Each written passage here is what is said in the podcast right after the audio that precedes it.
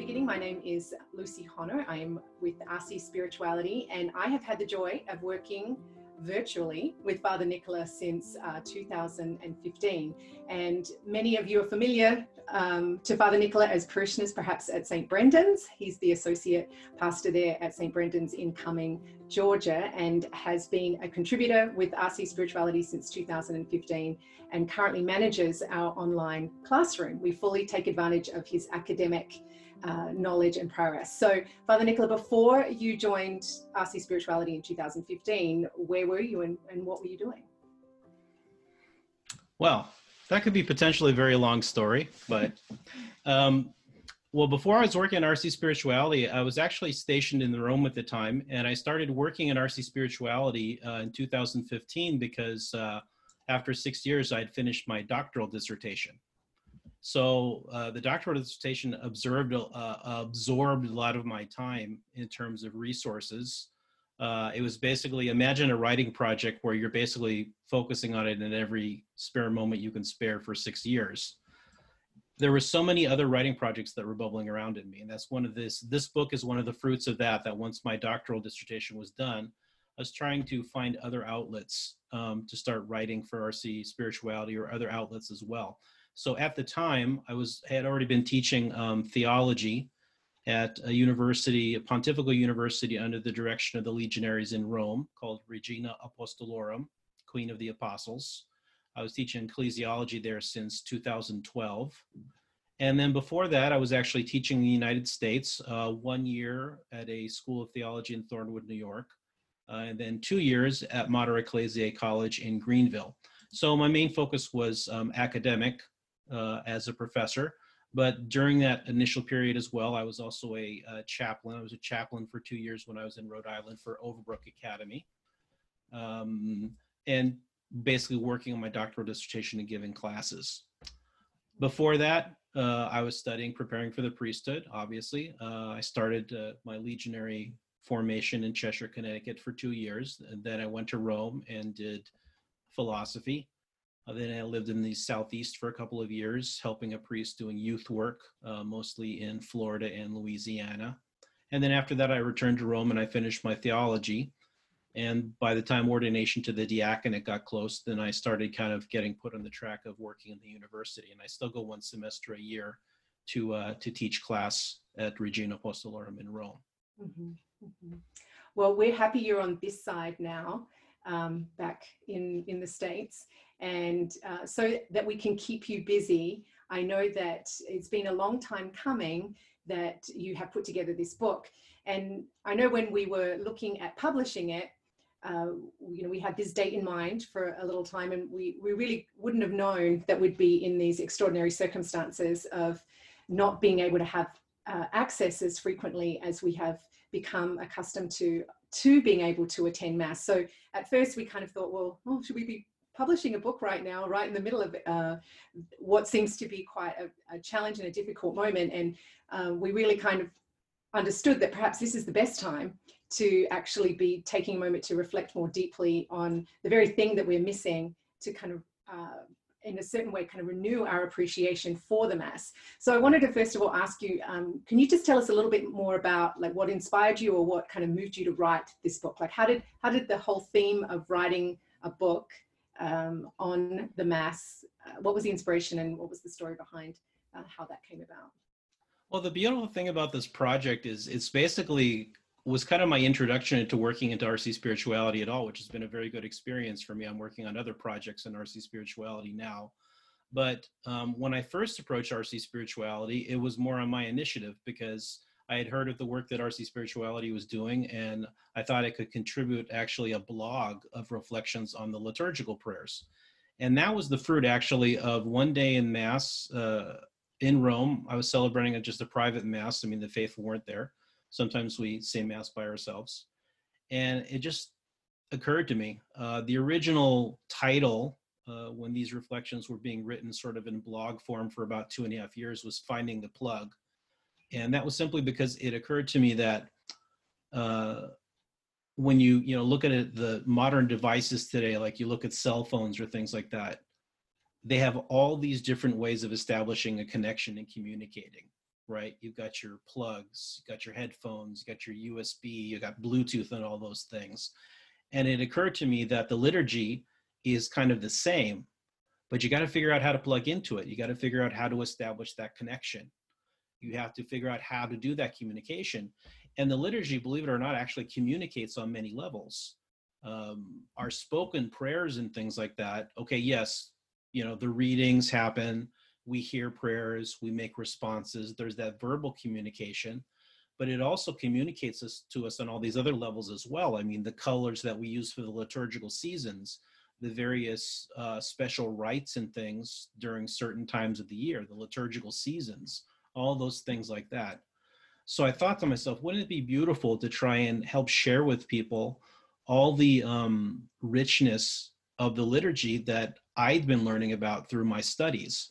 Because once I finished my bachelor's in theology, when I was doing my licentiate studies, which licentiate is kind of a it's kind of a beefed up master's degree. It gives you a little more um, authorization for teaching in ecclesial universities and things. So I was studying my licentiate, and I pretty much focused on the liturgy during my licentiate. So I had studied, I'd always loved studying the liturgy from a theological point of view, but I also realized that it was a great source of spiritual reflections as well, and I wanted to share some of those. Mm-hmm. Now, not to be excluding or anything, obviously, as a priest, I do live it in a slightly different way, but I knew there were so many things that I could share with people from my own participation in the liturgy that it would help them to get more of the liturgy as well, to make that connection. And that's why, little by little, um, as the blog was written, the blog was completed, I also started um, publishing some of those reflections at St. Brendan the Navigator, and I'm still publishing them every couple of weeks in the bulletin. And that was when it kind of changed into maximizing the Mass. Because since the Second Vatican Council, um, everything that has been done to reform the liturgy or to form and educate people about the liturgy has been a goal that's sort of revolved around the buzzword active participation. And there might have been a moment where people just said active participation was talking about activity. But no, it's really about really trying to engage the liturgy, putting something into it and having an appreciation with it that you draw things out of it. So, what I tried to do with that is I went through all of the prayers of the Mass that you would have in an ordinary uh, Mass, you know, from start to finish, and just started doing spiritual reflections based on that to help people to get more out of Mass. Mm-hmm. And little by little, I wrote that, as I said, over a period of about two and a half years. And then when I completed it, I said, well, obviously, it can't just stay in blog form. I mean, we really need to put these reflections together in a book. And so I started working on the manuscript, and RC Spirituality was graciously gracious enough to help me with the copy editing and everything. And this beautiful cover, mm-hmm. I love the cover.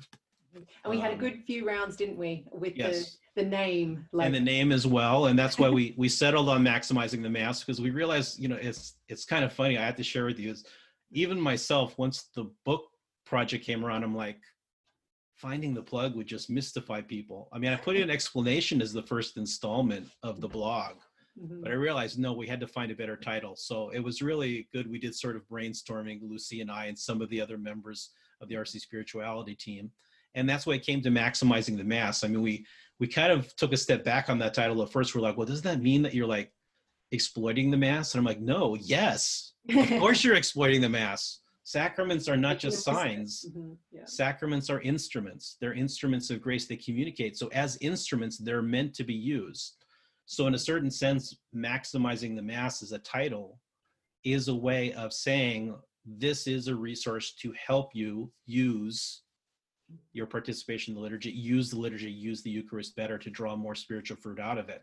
Because really that's what the that was the whole goal in the Second Vatican Council, for example, and afterwards with all the changes to the liturgy and things, was to try and get people to not only put more into the liturgy, but through putting more into the liturgy and engaging it more to get more out of it as well. Mm-hmm. Yeah, and the, even just the sub the subtitle of the book is very much um, how do we live the liturgical prayer uh, with our heart and our mind, um, not just knowing what's going on, but being able to really unite the heart into the whole mystery of which we're participating in. And I know at the beginning of the book, you do explain that this isn't an instruction manual on what's necessarily happening at each step along the way. This is really an invitation to to enter more fully as kind of a more of a meditative um, walkthrough. So, do you want to share a little bit more about like how to what would be ways to use this book or delve into this book a little differently than just maybe a um, kind of picking up a spiritual reading book and just kind of reading through it? Um, what might be a, a way in which we can kind of use this book and how it might be a little bit different um, in the way that you uh, kind of introduce ways of understanding better the Mass. Well, the interesting thing, I mean, it's kind of ironic. I, I wouldn't say providential, but it's kind of ironic that it got published when it did, because like in sort of the the instructions I put into the book at the start of it, I say this is not a book that you take into the parish on Sunday or daily mass if you do daily mass and you're like juggling it with your missal during the mass and reading it. It's really more designed to have uh, meditations on all the parts of the mass that you meditate at home on your own. And that's why unfortunately i know many people are living a eucharistic fast right now that nobody would have imagined or expected. But for those of you who are interested in getting my book i mean it's an interesting moment where you can meditate a lot on the prayers that you say every time you participate in mass so that when the circumstances in which we are living are over um, you can go into mass with a renewed ability to really engage in it so mm-hmm. that's really what i recommend with the book is um, is take it a little bit at a time especially the first part is a, a meditative walk through the mass from start to finish um, but you just take it a little bit at a time you know just take it from the beginning from the entrance rites the penitential rite for example mm-hmm. then liturgy of the word and etc now, I also added other reflections on some of the other Eucharistic prayers that are not used um, at every Mass. Uh, there's one that's included in that meditative walk in the first part, so that if you want to basically immerse yourself in spiritual reflections on the whole experience of one Mass, you can. But those other Eucharistic prayers are so beautiful, and there's such a treasury of prayers. There's so much, so mm-hmm. many prayers, so many nuances going on in every Eucharistic prayer that um, it's a wonderful opportunity to draw a lot more spiritual fruit out of it as well. And then the last part of it consists of the prefaces. So some of the prefaces, for example, are very seasonal. You know, those the prefaces for Advent, the prefaces for Lent, prefaces for Easter. So um, you can take advantage of when those moments of the liturgical year come around and you want some reflections on that. Well, you can go look at the prefaces for Easter, for example, when Easter time is coming up. Um, Holy Week per se, uh, for example, right now, just for these three days, uh, Monday, Tuesday, Wednesday of Holy Week, the preface that we use is the Passion of the Lord number two. And then all of last week, only time during the year that we use it, unless we use it for a votive mass or something, was Passion of the Lord uh, preface number one. Mm-hmm. So it's a way of really focusing on the liturgical time in which you're living. But then there's other prefaces as well that are for various occasions and needs. Um, when you lose somebody, for example, the prefaces for the dead, there are five or six prefaces for the dead. So meditations on death, but also especially on eternal life, because you know, as Catholics, we believe that death doesn't have the last word. Mm-hmm. So um, it also helps you to, in certain occasions of your life, to get some reflections out of those things, and that's that's in the third part of the book. So, so I encourage you. I'm sorry. Go ahead. Go ahead, Lucy. No, no. Finish your thought, and then I'll ask the question. So that's what I encourage you to to do. That this is a resource that you can. There's no rush to read all the way through it. Is just take it a little bit of time. Take it a little bit at a time. Uh, I'd recommend starting with the first part of the book. Take it from start to finish. And then after meditating on that, the next time you participate in Mass, whether you go to Mass every Sunday or whether you're a daily Mass goer, well, see if it's um, helped you to really engage more with the liturgy because that's really my hope. You know, a lot of people talk about the fact that um, uh, sometimes the the mass is a little boring for them, but I think that's because they don't know how to engage with it. Sometimes they don't know how to plug into the the transcendence of what's going on. So I hope my book, if you take it in those small doses, little by little, it's going to help you to open up more to all the transcendence and all the ways that you can engage in the mass to draw more spiritual fruit out of it. Mm-hmm. So I was going to comment that the the preface section actually is probably my uh, favorite section in just from the perspective that first of all you help us have orientation that it is the priest kind of praying with the faithful um, reflecting on the particular seasonal moment that we're passing through, and just to kind of see the richness of how many prefaces you get to choose from. So the normal order of the mass is more familiar, and you know we kind of are more uh, yeah able to um, locate ourselves in where we are and kind of we're, we're more accustomed to. So just the richness of exploring uh, the meat or kind of the, the prayerful dispositions and attitudes that the prefaces offer. So a question I have is that um, I know that there's typical liturgical seasons where it's it's highly suggested, encouraged, and required. But are there moments where you get to kind of choose whatever preface you would like to to pray, and likewise um, with the Eucharistic prayers? Well, yes, actually, um, some of the prefaces that are there, they are prefaces that you can use in masses at other times of the year. There's sort of there's sort of strong liturgical seasons in which case the preface is prescribed. For example, right now throughout Holy Week, the mm-hmm. uh, and Easter as well, Easter Sunday and things like that. Basically, the whole octave of Easter, um, you're supposed to focus on the prayers for the liturgical season. But let's say, for example, ordinary time. In a couple of months uh, after Pentecost, we'll return to the liturgical season that we call ordinary time. And there's sort of a cycle of prefaces that are used, but you can also say um, various kinds of masses for uh, various occasions and needs, or for example, you can say a mass of uh, basically a votive mass of devotion to the Eucharist. And in those cases, you can pick other prefaces as well. And some of those prefaces that you use are those uh, prefaces that I, I, mentioned in the book. There's, I don't have every single preface in it, but I have a, a pretty big chunk of them. Mm-hmm. As you mentioned, it's kind of extraordinary times that we find ourselves in, and to be kind of re- um, releasing a book that is around one of the central aspects of our faith and it's the one thing that we're growing in a deeper desire for being able to participate in and again as as a as a community uh, a lot of us and i'm actually being really impressed to see just how much more people are engaged in the habit of daily mass through the virtual realm with a lot of live streamings and the and so I would imagine there are a lot of well I'm praying for I've heard of a couple of cases where people have kind of come back to seeing the beauty of the mass just because it's been made more accessible and so I think a book like this could be something very helpful for um, re-engaging, reigniting, or introducing someone to uh, being able to have an experience or not helping someone to know how to live the mass more fully um, that kind of overcomes maybe some of those prejudices or some of those um, things that we hear you know the mass is boring or i get distracted.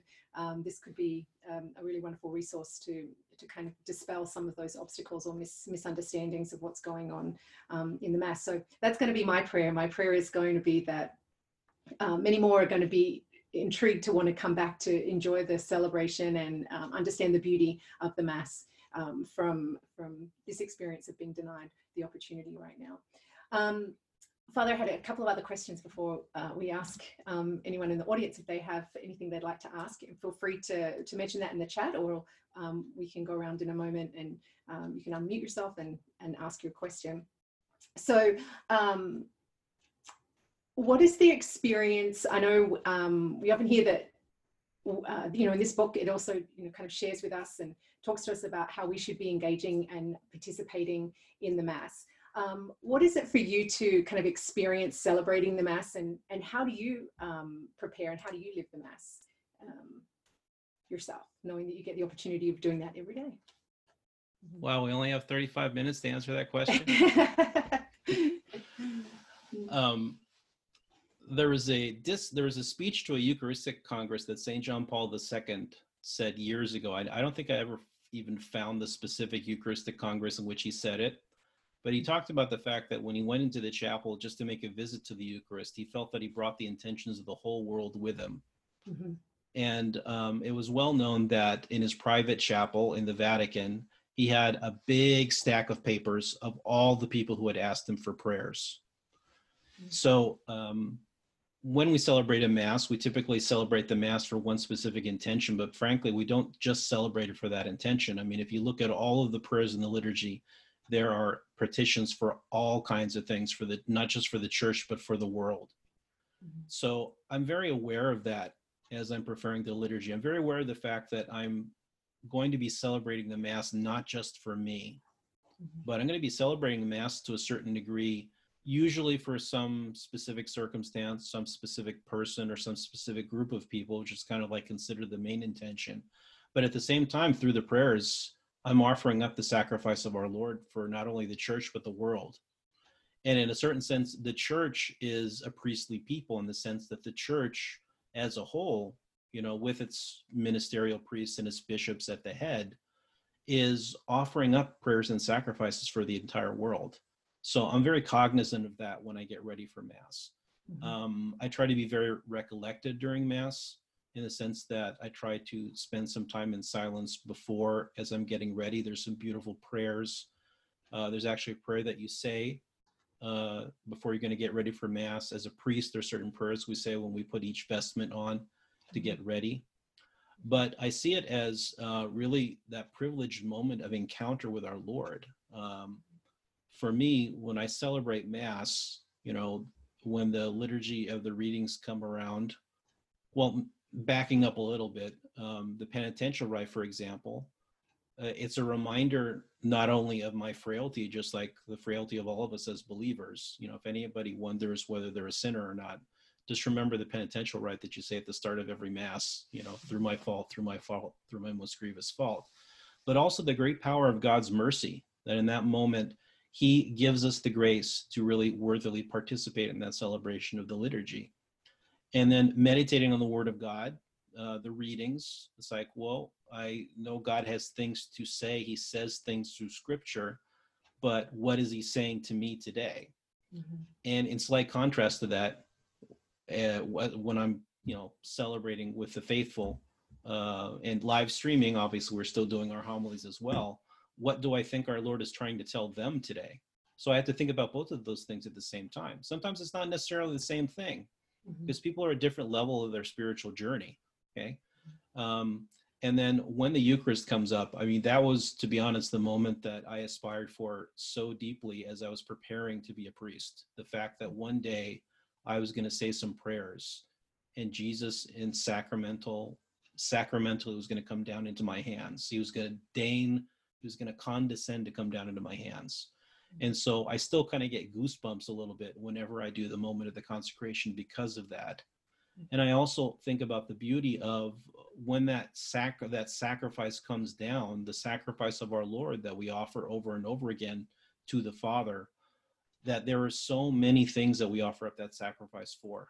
Uh, just look at my meditations and meditate in, in maximizing the Mass on the Eucharistic prayers of all the different kinds of petitions that are made and I feel that very deeply uh, to to offer the sacrifice for that when I'm participating with the faithful um, to be able to give them Holy Communion, but also the beauty of receiving Holy Communion myself and knowing that you know they say you are what you eat, Mhm. but in this sense I'm being transformed into Christ if I'm worthily receiving Him in the Eucharist Mhm. and then that moment after communion as well where i really have my list of uh, intentions that i go through and i mean really if you would summarize it i mean i think about everybody i can't think of everybody by name at least but i have sort of my standard list of intentions and people that i offer up my mass for Mhm.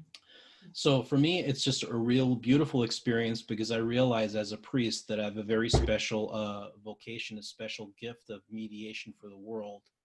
And what a joy it is to be able to bring the Lord, not only his word, you know, through preaching and through reading the gospel and things like that, but bringing him sacramentally to the faithful, giving, being able to give Jesus to others in such a profound sacramental way. Mhm. Well, thank you for your love for your vocation. Thank you for your priestly vocation. Um, thank you for giving us the greatest gift, which is everything that we could we could want and need. Uh, that is Jesus in the in the Blessed Sacrament. Um, so I do have a couple of questions, but if uh, anyone else has any other questions um, they want to put in the chat there, you can see. Um, feel free to um, do that. And uh, if not, you're more than welcome to, to um, take off your video and microphone and, and you can um, ask a question. Um, I have a question here that is, Father Nicola, what is your favorite prayer in the liturgy? Do you have a favorite prayer? Oh, my favorite prayer. Wow. Um short prayer, I would say the Our Father. I have to say that by the time I get to the Our Father, um, I I really try to say it with all my heart because it summarizes so many of the basic petitions and needs and really obligations that we should do. And obvious since it's the Lord's Prayer, He taught it to us. That's my favorite shortest one. Mhm, My favorite longer one is Eucharistic Prayer One, mhm. uh, the Roman canon. We don't often pray it as often as we usually reserve it for like big feast days, solemnities like Easter Sunday and Christmas Day and things like that. But it just represents a, uh, a richness, especially in the Roman liturgical tradition of so many centuries. It's believed to have been composed in the fourth century Mhm. as a Roman composition, as opposed to being translated from another language, because some of the other Eucharistic prayers came Mhm. from Greek. Mhm. So, uh, really being a priest of the Roman rite, uh, that's a really beautiful prayer that I always, uh, I always really uh, draw a lot of spiritual fruit from when I say it. Mhm. Um, well, thank you for helping us have a deeper appreciation for um, usually preface number one usually comes around on the Sundays, right? Or Yeah, usually on Sundays, on the big feast days. Mm. Although, to be fair, I know I've I visited a lot of parishes where on Sundays they have Eucharistic Prayer three. That was Mhm, why I ended up putting that in the meditative walk of the book.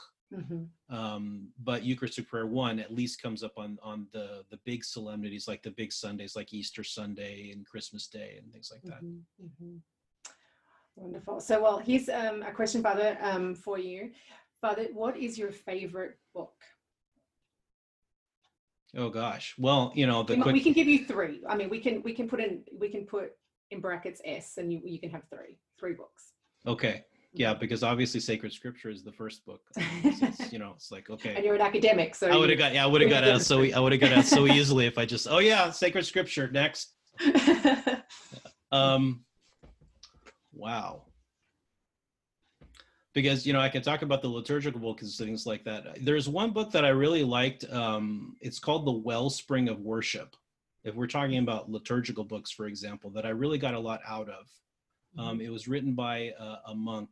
And it has some beautiful meditations for a deeper contemplation of liturgy. I really uh, that was really a good read of that book. I enjoyed reading that book. Mhm. okay.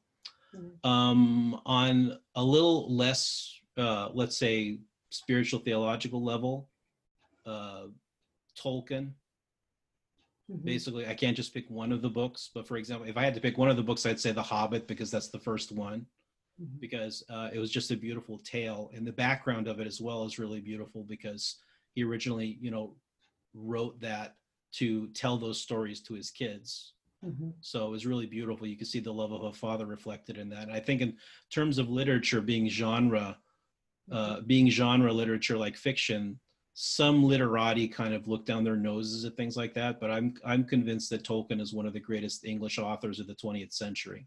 Mhm. Yeah. So, Father, I'm um, appreciating too that listening this evening, we have some of us who you know, have grown up with the Mass, and it's just been a part of our Catholic tradition. It's been a part of our faith experience. Um, I remember growing up in Australia, you know, we, the number of rosaries was to determine how far away the church was on Sunday to know which Mass we were going to. So, you know, if we were traveling for half an hour, it was a good rosary, and if we had to travel further than that, it was like two rosaries. But for some on the on our conversation this evening um, it's it's a newer experience um, understanding the mass. And so for someone who is a newer catholic um, in our conversation just now we've been talking um, a lot about meditation like deepening like that meditative walk um, growing in um, more of a an experience of meditating on what we're experiencing would you mind just explaining a little bit more to someone who is newer in the faith what we're meaning by by meditation Oh, meditation in general. Um, I think meditation in general, and also kind of meditation in the sense of like kind of the disposition of which we're, in, you know, when we're talking about engaging the heart and the mind in the liturgical experience too of the Mass. Well, yeah, I think it's interesting that um, spoken prayers. There's a priest once who who who told me, and I think you really said it well, is that the purpose of spoken prayers, in the sense that prayers that have been written that we recite and things like that, they're kind of to teach us how we should pray.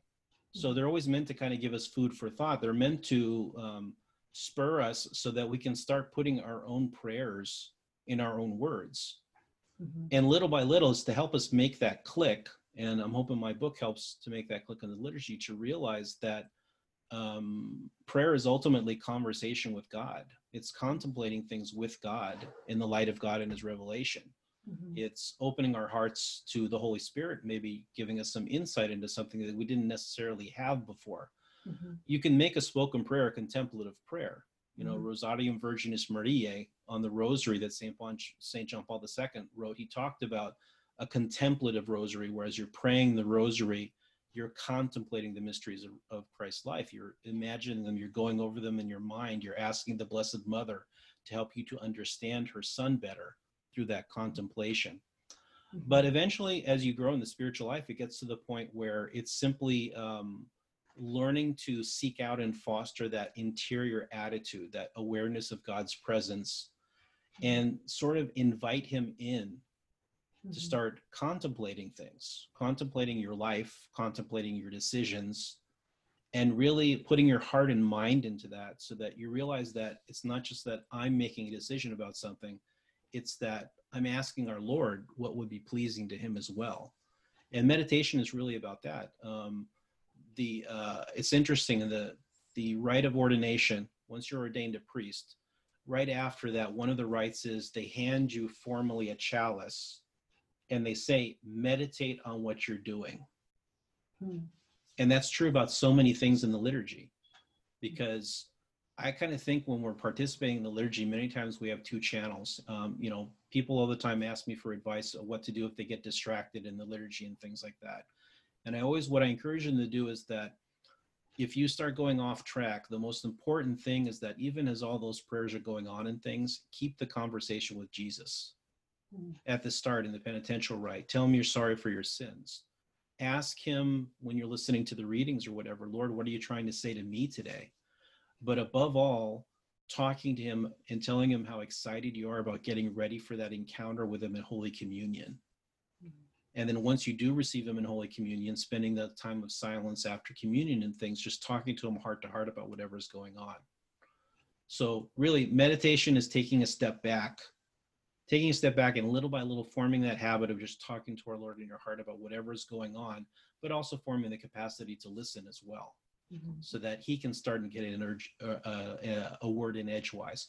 Because sometimes, even when we're praying devotions and things, we we always face that risk of falling into autopilot and just blurting them out, mm-hmm. and not making them that meditative or contemplative prayer that they could be. Mm-hmm. Yeah, that's a really beautiful answer um, in that we are uh, oftentimes participating by vocal prayers that we're praying uh, in, commu- in community. And um, so, one of the things that I think not only are we missing the physical presence of being with our Lord um, in these days, but another element that we're missing um, and kind of pining for is we're, we're not in community, we're not with other people. And some um, someone was asking a question here. Jody was asking a question. Father, for do you have any other further tips to trying to further engage and maximize the mass as we're participating virtually, where we're um, kind of watching it, um, but it's uh, we're kind of missing also that aspect of being in community with others as well. Well, thank you, Jody, for asking that question as well, because I did want to speak a little bit to that because I know that, I, and I wanted to make a point of saying is like uh, to a certain extent, forgive the expression, I feel your pain mm-hmm. in the sense that I'm still offering the sacrifice of the Mass every day for all of you and for all of your intentions and things. And obviously, I'm still receiving communion as part of that participation participation in the Mass. But I realize how that hunger for the Eucharist again. Um, all of the faithful, this is a Lent that they would have never expected in terms of really an imposed penance, if you will an imposed penitential sacrifice of not being able to receive the Eucharist. So um, I'm glad that we have this opportunity to live stream masses. Our parish is live streaming a mass every day and a couple of days a week in Spanish, so that people can. Um, it is an opportunity, as we already talked about, to kind of meditate a little bit on the parts of mass because we're not participating in it physically directly. But what I encourage people to do is, uh, I mentioned how as a church we're uh, considered uh, a kingdom of priests. That's an expression that was taken from the Old Testament and brought into the New Testament, that we are a priestly people. well, what's the difference between we as a priestly people through baptism and the ministerial priests, like myself, receive the sacrament of holy orders and the bishops? It's we offer the sacrifice, the sacramental sacrifice of our Lord, and we continue to do that even in these times. Obviously, without the participation of the faithful, the direct physical participation of the faithful right now. But independently of where the faithful, whether they are situated in that same space of worship or not, well, everyone is invited to carry out spiritual worship as part of the priestly people of God. And that basically means your life to the degree that you try to celebrate it in a holy manner, in a way that's pleasing to God, your prayers, your sacrifices. Even when you come to Mass uh, outside of these circumstances, you place those sacrifices on the paten alongside the host that's going to become Jesus. And so, as the priest is offering up the one pleasing sacrifice to the Heavenly Father, which is Jesus, sacramentally present through the bread and the wine under the species of bread and wine. Well, the same token, you guys are kind of along for the ride, whether you're directly participating in it or not. And that's something that you can still do even in the live streaming, uh, because when the live streaming comes, you know, granted, there's a slight, you know, micro delay between it, but as the priest is saying, you know, take this, all of you, and eat of it. This is my body, which is given up for you. And he brings it down and he genuflects. Well, that's your moment to start spiritually dogpiling stuff on that paten alongside the host, right? Because toward the end of that, the elevation comes, and we're literally, when you see from that moment on in the Eucharistic prayer, and I had some reflections obviously in my book about that, you realize that from then on, it's like the sacrifice is present, and we are offering up that sacrifice, and we're making petitions for all kinds of things, for the unity of Christians throughout the world, for the conversion of sinners, for so many things. And we're doing that because now we have the sacrifice present on the altar that we're offering up for that. So you all have the opportunity, even when you're not able to directly participate in that liturgy, to spiritually unite yourselves to that through a live stream mass, for example. And don't be afraid about dogpiling on all those intentions. Mm-hmm. because believe it or not, the merits of Christ's sacrifice on the cross are infinite. You can put as many prayer intentions in there as you want, um, and do so because He's got room. God does the heavy lifting here. Okay. And um, one thing that that Lucy mentioned that I want to speak to about the fact is that you know physically we are separated now, but communion goes much deeper than physical proximity, right? Because communion is with God and with each other so the more we try and draw in our hearts into communion with our Lord, just like if a bunch of people start walking toward the same person, they logically start walking toward each other. In the same way, through our communion, we are spiritually united wherever we are.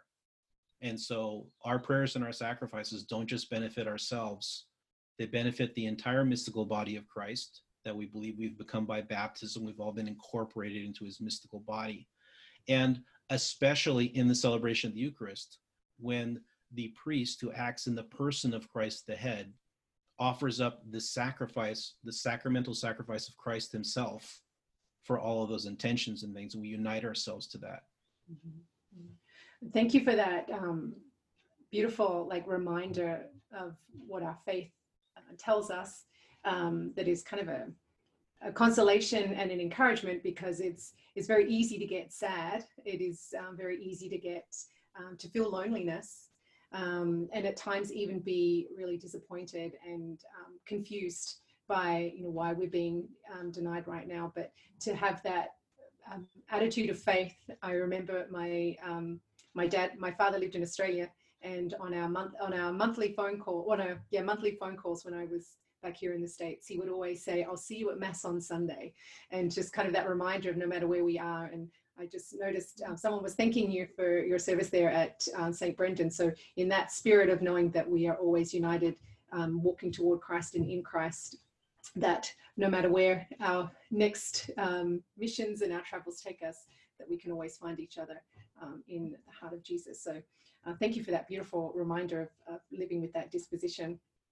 Um, Sandy also just asked Father, she said um, she's been very much enjoying the daily masses from um, the rectory each day and was asking if you've heard if people who are enjoying and kind of probably making more time and having a habit of uh, going to mass virtually each day.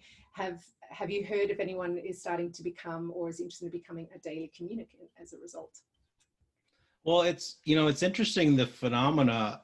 You know i wonder whether people are tuning in more because they're shut up in their homes from stay at home orders.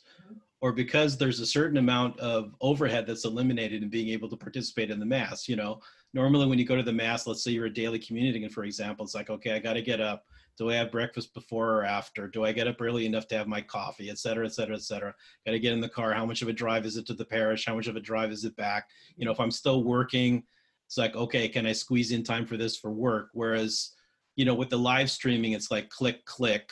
I mean, even theoretically, if you're working, I'm not telling people to do this, you know, because I don't want you to get fired. But, you know, theoretically, you could even have that live stream in the corner of your monitor going as you're doing your work, right? As long as it doesn't distract you too much from your work. Um, so uh, really the irony, the, the situation that we're living is, uh, you know, I've, there's been some comments on the live streaming masses on, because we do ours on Facebook and then people can access it through our website. They've been very appreciative for it. Um, you know, so there's a hunger for the Eucharist. And I think it goes beyond just the, our ordinary daily communicants that we had that went to daily mass. But in the same token, too, I have to be honest, um, because of the stay at home order and all that it's not that i'm talking very much with the faithful right now you mm-hmm. know because we don't have that experience of community where we're kind of hanging out after mass and talking about things and stuff like that so i haven't had anybody yet that says you know i've seen the light i'm going to start going to mass every day after this that has not happened but that doesn't mean that there's not somebody out there mm-hmm. yeah it is it's kind of it'll be interesting to kind of see like kind of what that reentry is um, and uh, kind of after crisis, it always kind of draws us back to that which is essential.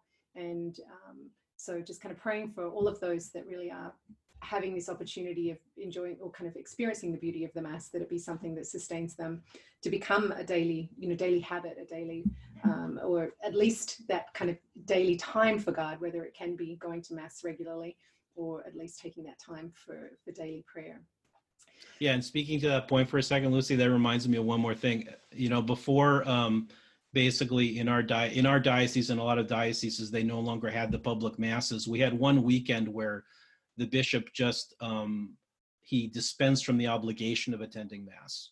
So our numbers were a little lower. But I was really amazed how moved I was because at the start of all my masses that weekend, I said, you know, I want you to know how grateful I am to be celebrating the Mass with you all right now. Mm-hmm.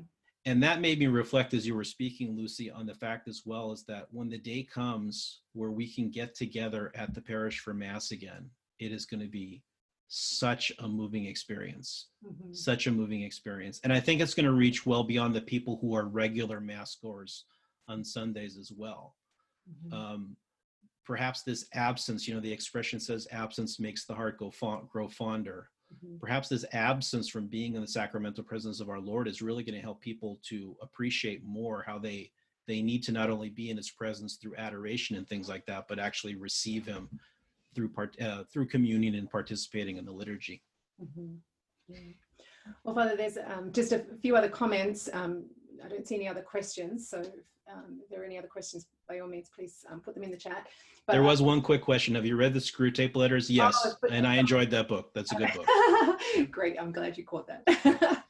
um, uh, but a number of comments just saying thank you. Um, someone also mentioning how much it's uh, reading the Lenten preferences as um, meditations has helped them, especially during this time. So, as we mentioned, kind of no coincidence that we're living the darkness of, of Holy Week um, very much like united with our Lord uh, during this time. So another question just came in. Um, Father, do you remember, still remember the first Mass that you celebrated? And do you have any reflections on that Mass or any Masses since then that stood out to you? Well, I remember my first Mass very well because it was, it was really beautiful. Uh, my first Mass, now granted, in my ordination, theoretically from the second part of the Mass on, I was celebrating that Mass, but that doesn't exactly count. Uh, though I will say that there was one thing I reflected on um, since it was a concelebration, uh, I was standing at the altar, and it just struck me um, as we were all saying the words of consecration together that all of a sudden I was sacramentally surrounded by Jesus Mhm. because it was a big celebration. It was the solemnity of the Immaculate Conception. So we had a bunch of ciboria on the altars, a lot of chalices with the precious blood. The, the altar was full of them because we were going to be giving it out to all the people who had been participating in the ordination. But my first mass was actually the next day. I was in Rome at the time. I was ordained a priest in Rome. And I went to St. Peter's, and there's an altar called the Altar of the Gregorian Virgin.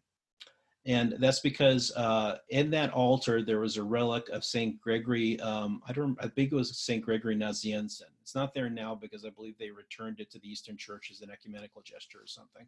But it's called the Gregorian altar. And I'd wanted to celebrate at that altar for a long time. So um, it was a very small, little intimate mass. My family who had come for the ordination was there, which there's about a dozen members of my family who were attending. And um, the brothers of my section where I had been uh, studying theology. So there was about 40 or 50 of us. And I knew from the moment uh, I was going to celebrate my first Mass, what I always wanted to do is in the moment of the elevation of the host, and the moment of the elevation of the chalice, I wanted to um, do for for the first. I wanted to do part of um, the prayer "Adoro Te Devote" by Thomas Aquinas. There's a part of that hymn where he says "Visus gustus tactus inte sed sole auditus tute creditur," which basically, okay, I realize I just said it in Latin. I'm not falling into tongues. I'm not charismatic that way. Um, but what is, it's talking about the fact that looking at the Eucharist, all your senses deceive you that Jesus is there, but your faith tells you that Jesus is there, that Jesus just came down into my hands. That is the single most profound experience of my first Mass, because as I already mentioned earlier, even as I was a seminarian and getting ready, in every Mass I participated in, I looked at that moment of the consecration and elevation, and I was waiting for the day when I would do it myself and so it was beautiful. And I'll tell you, frankly, it was practically an out of body experience the first time I celebrated my Mass in the sense that we normally have a priest who can celebrates with us or simply is sort of a master of ceremonies with us to make sure that our emotion our excitement means we don't mess anything up. So um, that day, it was just seventh heaven, seventh heaven as I was celebrating it. The next day, uh, I had a mass in the house at, at our center. I mean, house, it was a center for about 400 brothers who were studying philosophy and theology. And then I came down a little bit and I was a little more nervous, but, um, but it was really, it was a beautiful experience. And for me, that's probably still the most intense moment of mass. That's always stuck with me is that moment of the elevation. When I say those words of St. Thomas, uh, usually after the elevation of the chalice, I pray the Anima Christi, you know, Soul of Christ sanctify me body of Christ save me. Because I know I leave it up a little longer than you might see other priests do. And I realized if I didn't have some little prayer to kind of time it a little bit, I could be there for five or 10 minutes and people would start to get nervous because they do start to get nervous. And the other thing that struck me um, when I had first celebrated it, there was a, a bishop who was, he was one of my instructors in the university. And after I was ordained, he asked to talk to me and he said, I'm going to tell you what Pius XI told a newly ordained priest may your first mass be your least fervent one. Hmm. And so he meant to say it's like, don't lose the fervor and keep building the fervor. Now I keep trying to do that. If there's one thing I can say about my experience of mass is you have good days and bad days in everything that you do, just like everyone else. I've come to mass with joy. I've come to mass with tears, but I have always tried within my limitations as a fragile human being to live the mass with as much if not more fervor than i did the first time i celebrated it because that's not just my effort i think there's a little bit of grace in there as well so i'm very grateful that our lord has helped me to do that yeah that's so beautiful father thank you for sharing that and uh, hopefully you know, with maximizing the mass that will be the case that every mass becomes uh, more fervent from the the one before Father Ken, um, I, can you share what are you working on right now? What are your next projects? Ah, well, I'm actually also working on a class, an online course on liturgy and the sacraments for RC Spirituality. I'm not sure yet which quarter it's going to be released in. It'll be released uh, sometime this year. So uh, I'm really excited about that. You know, I'm the online class manager, so sometimes I'm, I'm helping in the production of other courses, more the technical part of it. We just released a, a course by a consecrated woman, uh, Jennifer Ristine, on the Creed called "What We Profess." That's really beautiful. So I'm working on that um, for RC for RC spirituality. Um, and then for some of my other projects, not directly related with RC spirituality, I'm doing a translation of a uh, theology book into English. That'll probably be published by the end of the year. And I have one or two um, more, not really academic writing projects, Mhm. but it's a little premature to announce what I'm working on. I have the material compiled, kind of like I have the material compiled to prepare Maximizing the Mass. So I hope to have at least one of them published by the end of the year. And I'm not sure yet, based on the material, whether it's going to be one volume or two or three volumes. Mhm. So stay tuned. So this has been, um, you've been now at St. Brendan's for two years, Uh, in June, it would be three years. three years. Yeah. So um, it just probably that pastoral experience too, where you've been bringing the Eucharist and been celebrating Mass probably in a variety of scenarios for various needs. Probably it's very much enriched your priesthood. Um, Oh yeah, the the the celebration of the Eucharist with the faithful is always beautiful. I mean, even even when uh, as a professor, there were many times where I would celebrate the Eucharist because I didn't. There wasn't a need for me to celebrate the Eucharist with the faithful, so I would be down at a private altar with maybe a brother as my altar server or something. But you really feel the difference when you celebrate with the people. I mean, there's there's an electricity that goes through you, so to speak, for lack of a better word and that's been that's been a real beautiful experience. And these three years at st brendan's has been the first time where i've had a prolonged parochial pastoral experience in the same place. Mm-hmm. Because i would pop around all over the place and pitch in once in a while at a parish or something. But it's a little different when you're actually having daily mass. Not i didn't do celebrate mass at the parish every day but especially every weekend mm-hmm.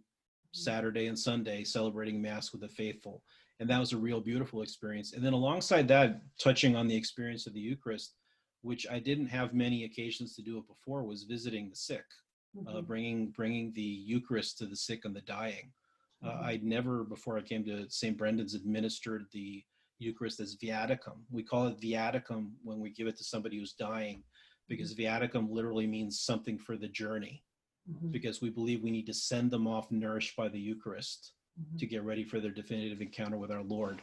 And that's been a very beautiful experience. Yeah. yeah.